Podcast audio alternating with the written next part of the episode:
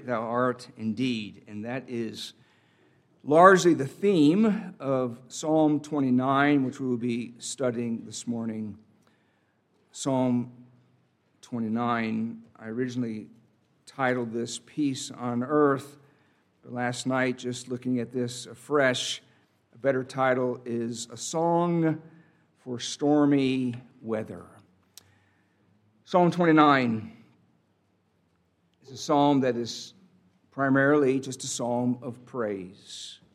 Very little request in this, but a psalm telling us how great is our God. Join me in Psalm 29 in verse 1.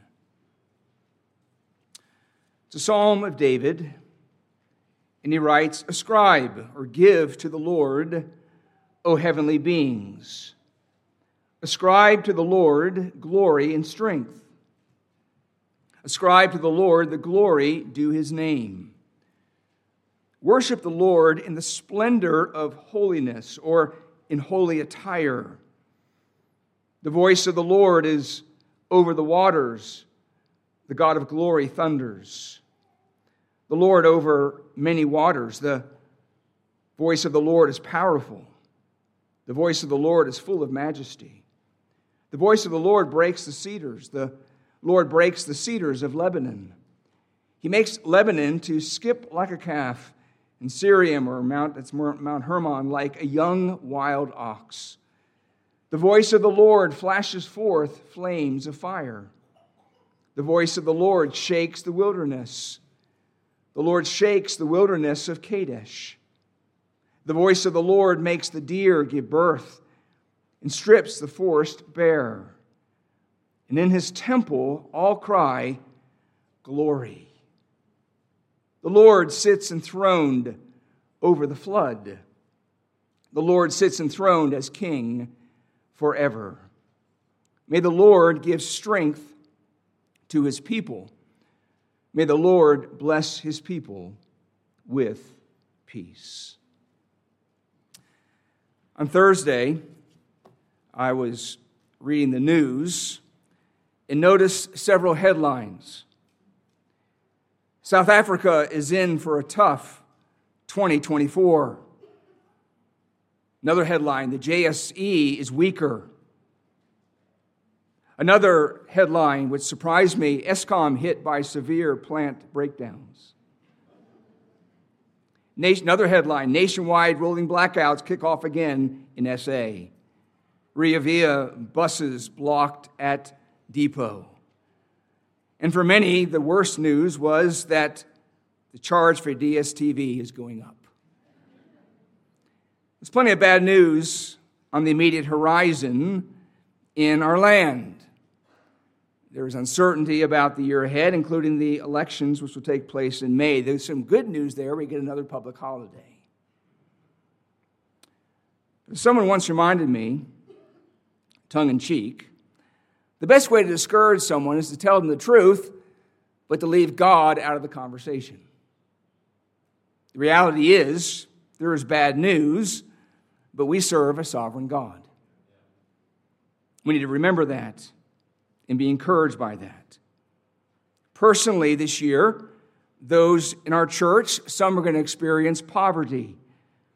Some are even now experiencing declining health. Some will face hospitalization. Some will experience broken relationships. Some will experience the bad news of loneliness. In some way, all of us this year are going to face some stormy weather. And Psalm 29, though, is a wonderful gift from God that equips us and helps us to sing during the stormy weather like the Advent story in Luke chapter 2. In Psalm 29, we begin with the scene in heaven. There is glory to God in the highest. The psalm will end with peace on earth to men. But in between verses 1 and 2 and verses 10 and 11, we read about a storm. God is in control in this storm. And we go from glory to peace, but we're only going to go that way through a storm. 2024 is going to experience, we're going to experience some storms. And this psalm will tell us how to sing in the stormy weather and what we are to sing in this stormy weather. We're going to look at this beautiful psalm that Harry Ironside said was the finest poem in the Bible. We're going to look at this under three headings. First of all, in verses 1 to 2, a call to worship. And it's a heavenly scene. And then we're going to have this stormy scene in verses 3 to 9. And then we're going to have a call to wellness in verses 10 to 11. And I really do pray that the Lord will take this psalm and drive it into our hearts and encourage us for whatever stormy weather we might be in now that we will face this year to do so in a way we know the Lord is in control. The psalm begins, before it gets to the storm, with a call to worship. It's a heavenly call. Look with me at verse 1. Ascribe to the Lord, O heavenly beings. Some translations say mighty or mighty ones. This phrase, heavenly beings, is translated elsewhere in Scripture, oftentimes by the phrase sons of God in Job chapter 1 and in Genesis chapter 6, referring to angels, those created beings. Some have fallen and some are still in the pristine presence of God serving Him. But this call to worship is not, at this point, a call to earthly worship, it's a call to heavenly worship. Ascribe to the Lord, O heavenly beings. Ascribe or give to the Lord glory and strength. Ascribe, give to the Lord the glory due his name. Worship the Lord in the splendor of holiness.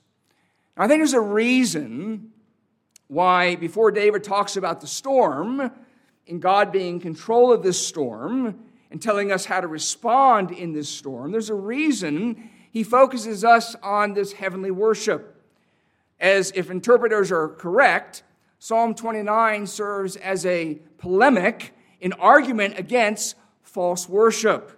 There are those in surrounding nations around Israel who are serving false gods such as Baal. And Baal was considered, amongst other things, the, the god of rain. He was the fertility god. He was the one that harvests were dependent upon. And what the author David is doing, he's reminding us that the God that actually sends the storms, the God that sends the rain, the God that sends and is responsible for the harvest, is not Baal. He's not a false God. He's a true God in heaven. So we begin with this heavenly scene. And David, perhaps, or perhaps another heavenly being that David's speaking for, he commands these sons of God in the celestial area to worship God, to give him the glory and the strength that is due him. Glory is God's right, and he stands upon his rights, and he wants to be worshiped. And, the, uh, and, and, and, and there's this command, this call to worship this great God to give glory that is due his name. And he says this in verse 2 worship the Lord in the splendor of holiness. When I first began to look at the Psalm some weeks ago, I assume that splendor of holiness was a commandment to the beings that they are to be worshiping God themselves attired in holiness. Though I think that's an application, I don't think that's what the text is saying.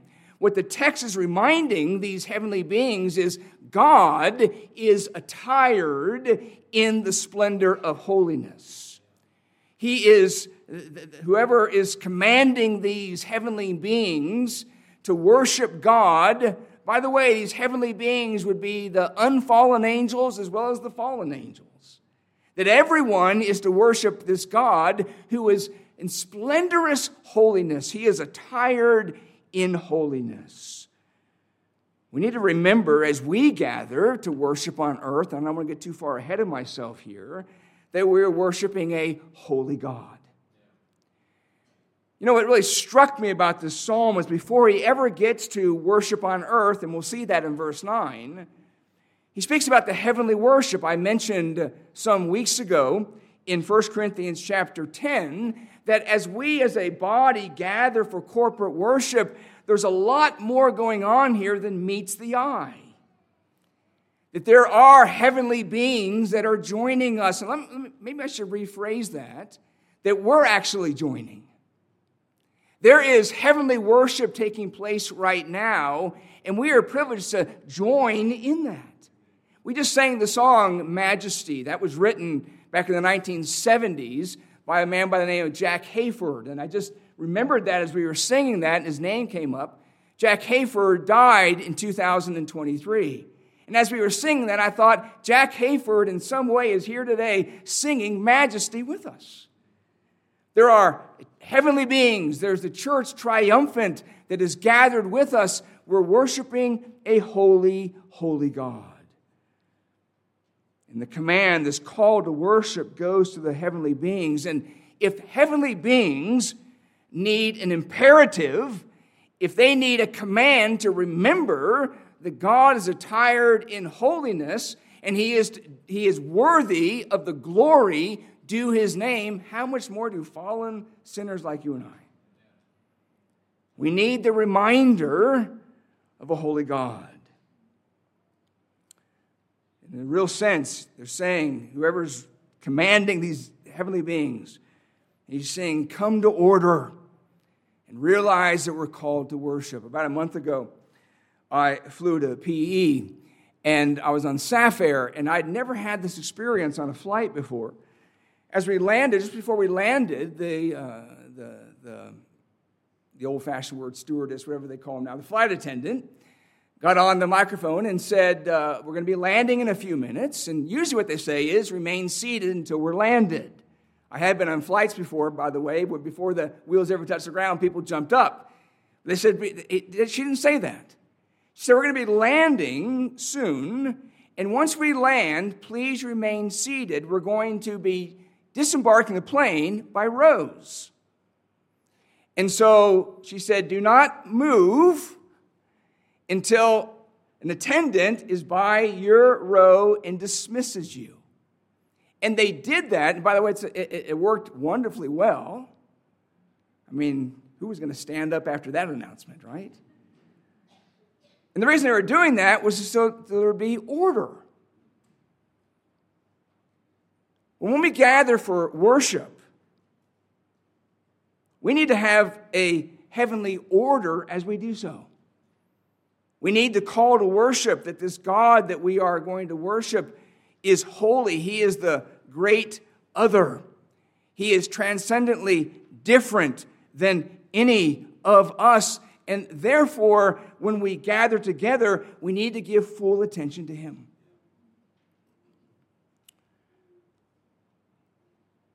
I was thinking some weeks ago about writing an article, but since it's the new year, I don't want to be provocative too, too early. But called Please Remain Seated, as I thought about that flight.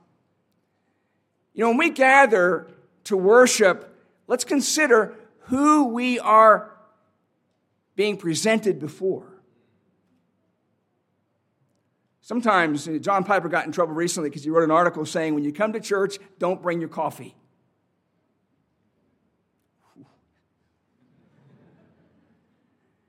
And he had a lot of pushback on that. But the point he was making, I understood. What he was saying is, when we are coming for corporate worship, we are in the presence of a holy God.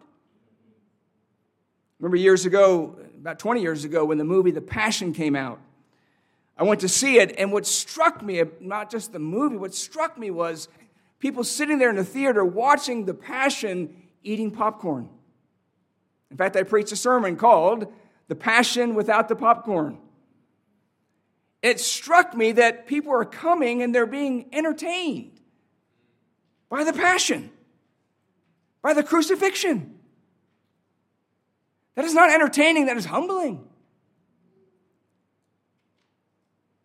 These heavenly beings are told, come to order. You're going to be worshiping this great God. Give him the glory that's due his name. Recognize his strength. And the strength that he's speaking about is in the storm that follows.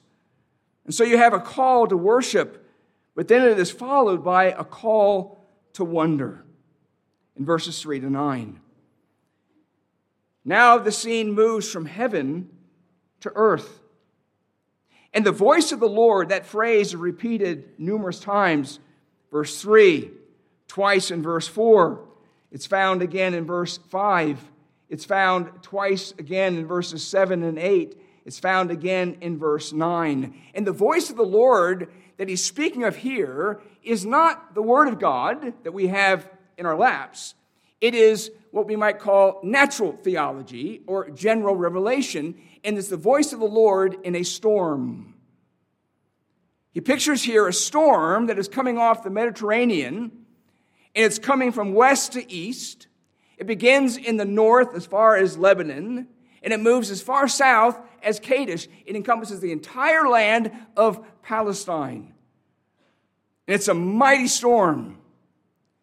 And what David is writing here is about the fact that this praise that's going to God in heaven, they are praising God because he's actually in control of the storms.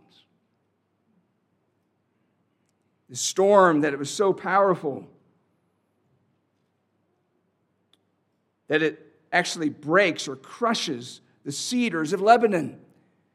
The cedars of Lebanon were massive trees they were, some, some of them were as, far, as high as 35 meters. And the circumference was some nine meters.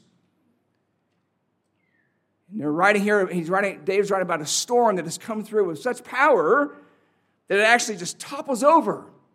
He speaks about um, uh, Sirion, which is Mount Hermon in Lebanon, skipping like a calf or like a wild, young wild ox. He's speaking here about them shaking the mountains of Lebanon and the Mount Hermon being shaken by the thunder is voice of God, the, thunder of the storm, which he likens to the voice of the Lord.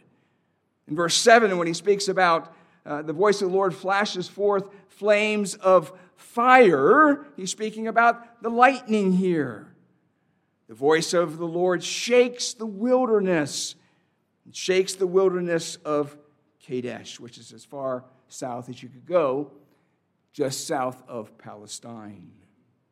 It's a picture here of a tempest. We had a storm this week. I don't know where, where, where you live, but it was just thunderous.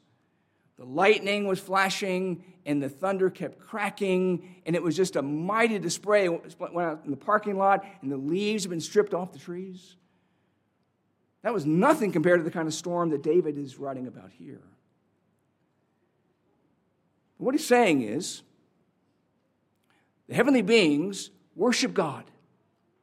He is glorious in his might. And the display of that might is in this general revelation of nature, the forces of nature, which are actually acts of God. In August of 1969, a tornado came through the town that I uh, lived in. We happened to be out of town uh, that weekend. We were in Chicago, and we got reports of it from our neighbors about massive trees that were down in our yard and our neighborhood. And we drove back home a couple days later. Just remember seeing these trees, just massive oak trees, just laying down, and one in our yard just narrowly missing our house. For weeks on end, I heard chainsaws. Matter of fact, to this day, 50 years later, when I hear chainsaws, I think of that tornado. And we saw a display of the power of the forces of nature. And I don't know what I thought about as an eight year old boy. But I know as a 63 year old man now, what I think of when I, when, when I experience storms is God is behind this. People speak about Mother Nature, they speak about El Nino. Forget El Nino, it's El Shaddai. God is the one who controls the storms. Amos makes a strange statement in chapter 3 and verse 6. He says, Does, does disaster come to a city unless the Lord has done it? The Lord is behind every storm of our life. The Lord is behind the cancer. The Lord is behind the accident. The Lord is behind the poverty. The Lord is ruling over the broken relationship.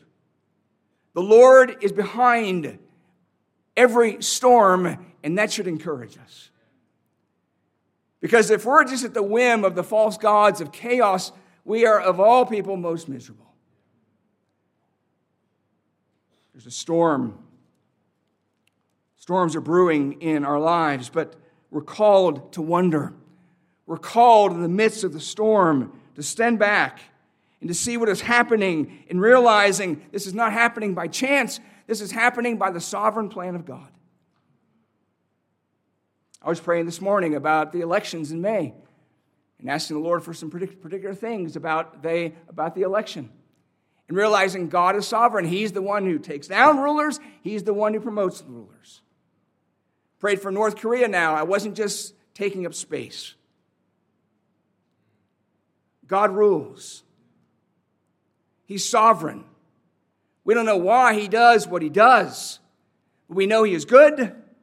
We know He is glorious. We know He is holy. What He does is right. This call to worship is moved from heaven to earth, where we're called to look around and see the stormy weather. In the midst of that, give glory to God, to trust Him. We're to have a worshipful response to the wonderful revelation of what is happening in our world. We're told in the psalm several things about God. We're told that He sends the storms. We are told that He speaks through the storm. In the passage, we hear about the voice of the Lord. He's speaking to us through the storms. C.S. Lewis wrote in his book, The Problem of Pain, he said, We can ignore sometimes even pleasure, but pain insists upon being attended to. God whispers to us in our pleasures, speaks in our conscience, but shouts in our pains. It is his megaphone to rouse a deaf world. When the storms come into our life, it is God, as it were, shouting with his thunderous voice, saying, I've not abandoned you. It is God shouting with his thunderous voice, I am sovereign. It is God shouting with his thunderous voice, Bend your knee and submit to me and worship to me. Some of you might know the name Garrett Kell. Garrett Kell is a pastor of Del Ray Baptist Church in Washington, D.C. He's written some books, he's written several articles for Gospel Coalition. He's a really dear brother. And in an email thread that I was a part of just before Christmas, we got word from, from Garrett that his 15 year old daughter began to have seizures, in uninterrupted seizures for 22 hours. And they took her to the hospital. I, I, thought about Aurelio. Remember our brother Aurelio? And they took her to the hospital, and she's been sedated now for two and a half weeks. And every day, Garrett writes on a website called Caring Bridge lessons he's learning. And, what I, and his wife Carrie as well. And what I've appreciated about it is he's not, he's not glossing over the pain. He talks about the pain. He talks about their fears. He talks about the great concern they have um, for their daughter and whether or not what, what her brain is going to be like when she comes out of all of this. But in all of this, you have an acknowledgement that God is sovereign, that God is behind this, and that God has a plan, and that God can be trusted. He's to be revered. I can remember when I was in hospital a, a couple of years ago, and uh, one of my physicians thought I was suffering from depression, where actually I was just discouraged. I've been in hospital for six weeks and supposed to come home soon, and the infection rates went up, and I, about that point, was just about had it. So we sent the hospital psychi- psychiatrist to come and see me, and as we began to talk, he said to me, Mr. Van Meter, he said, My experience is with people who are religious like you, that sometimes you become depressed because you expect that you're going to be delivered from your problem. And I just said, Well, let me, let me just answer that. And I said, I don't actually have that viewpoint. I said, Some do. I said, There's a terrible theology called prosperity theology. I think I gave more information than he wanted. And I said, It says that if you're a Christian, everything goes well. I said, I don't believe that. I said, the fact of the matter is, I'm here under the sovereign plan of God, and I don't know if I'm going to walk out of this hospital. I said, but I can still trust God in the midst of this. I said, I'm not depressed, I'm discouraged by the events of life. And that's reality. And God understands that. But at no point should discouragement ever become despair.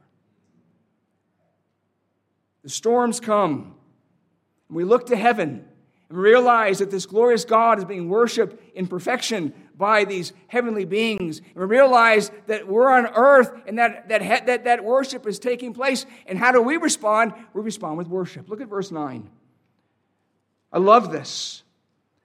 The voice of the Lord makes the deer give birth and strips the forest bare. And in his temple, all cry, Glory! I'm a Baptist, so I don't do that very well. They all cry, Glory! That's better, isn't it? Amen. There's another. This is a beautiful picture, folks. You have this worship in heaven, you have this storm on earth, but you also have worship on earth. They're in the temple. This is probably the temple in Jerusalem. He mentions Kadesh earlier, and I think for a reason besides geography.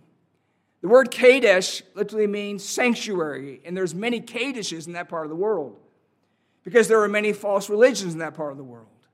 And they all had their area of a sanctuary to worship their false God. And you have these in the midst of a storm, and their, their Baals are letting them down. Their false gods are letting them down. But here are God's people and they're finding refuge in the temple. They're find, finding refuge by worshiping the true God. And though all the world is in chaos in the midst of this storm, they're able to say, not woe is us, but glory.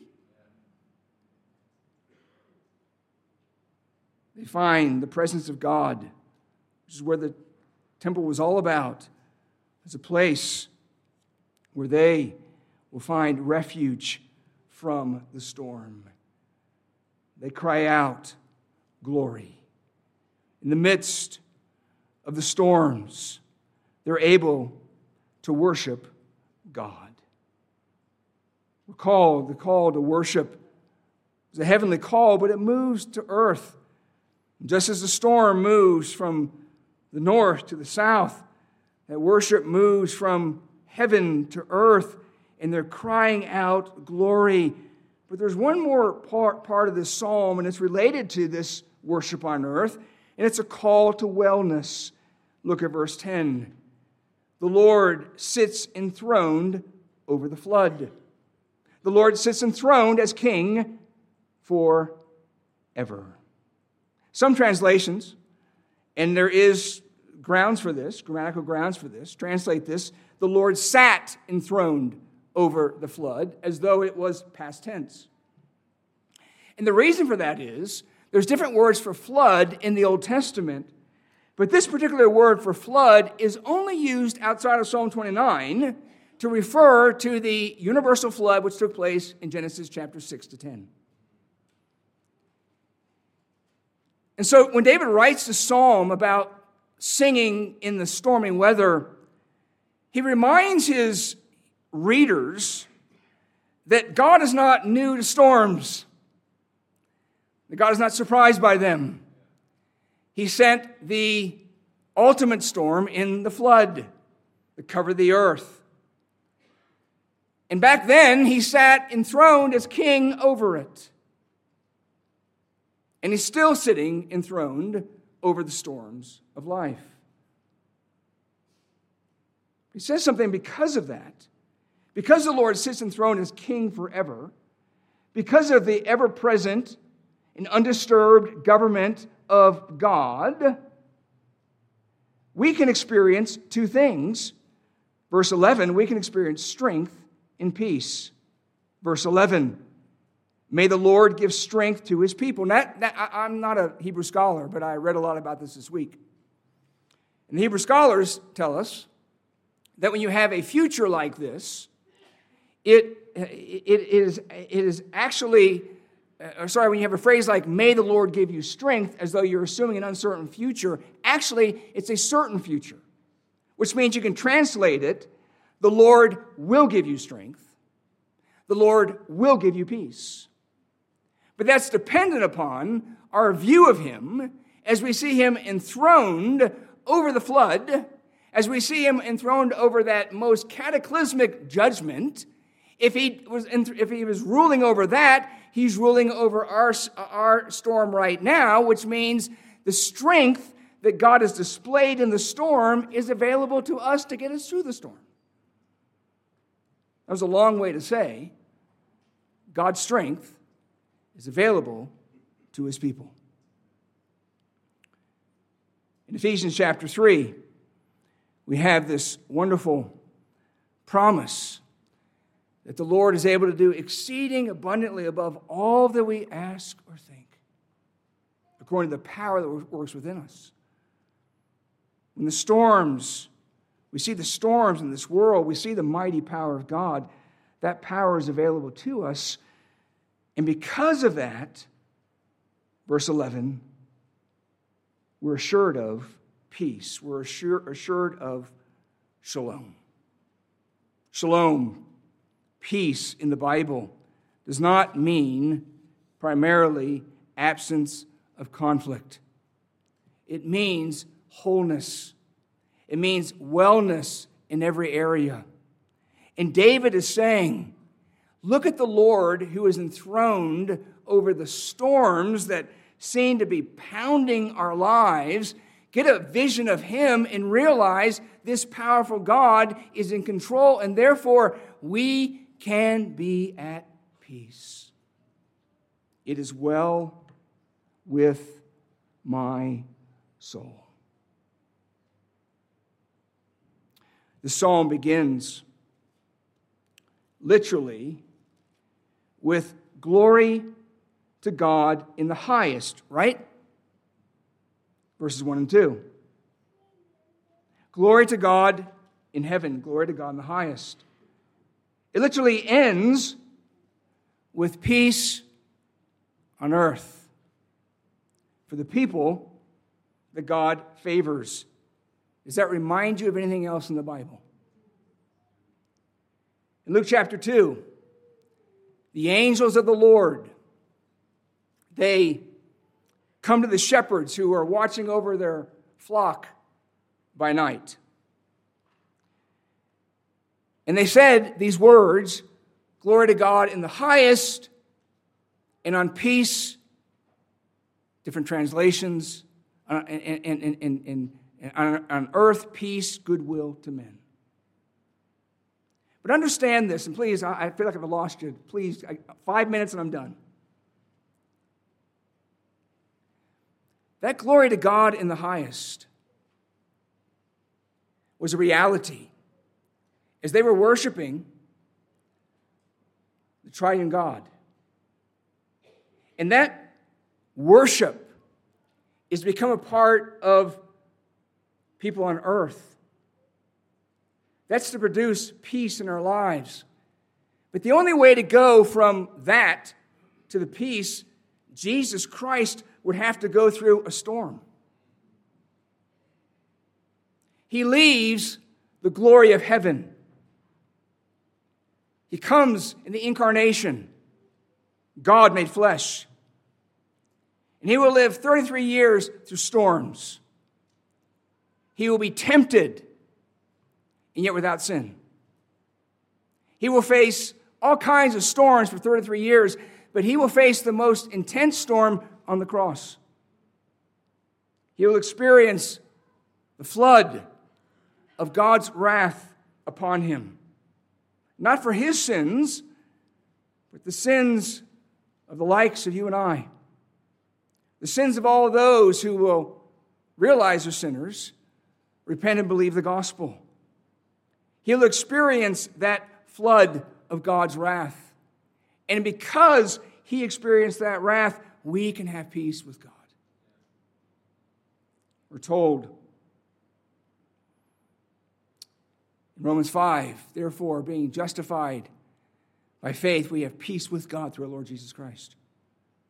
In Philippians chapter 4 and verse 7, we're told that we have the peace of God that passes understanding. But that peace that comes to us, it comes from heaven, but it came through Jesus Christ. experiencing the wrath that we deserved. As we commence 2029, we should commence this by making sure that we realize how great is our God. We sang about that this morning. We're going to sing about that as we close. We serve a great God. And this great God is a gracious God that, in spite, in, in the midst of our storms, He is watching over His people. The strength that He has, He gives to His people. The peace that He purchased through His Son, the Lord Jesus Christ, He gives to His people. So, whatever storms we face, whatever stormy weather, we'll be able to sing with the angels Glory to God in the highest, and on earth, peace, goodwill to men. Let's pray.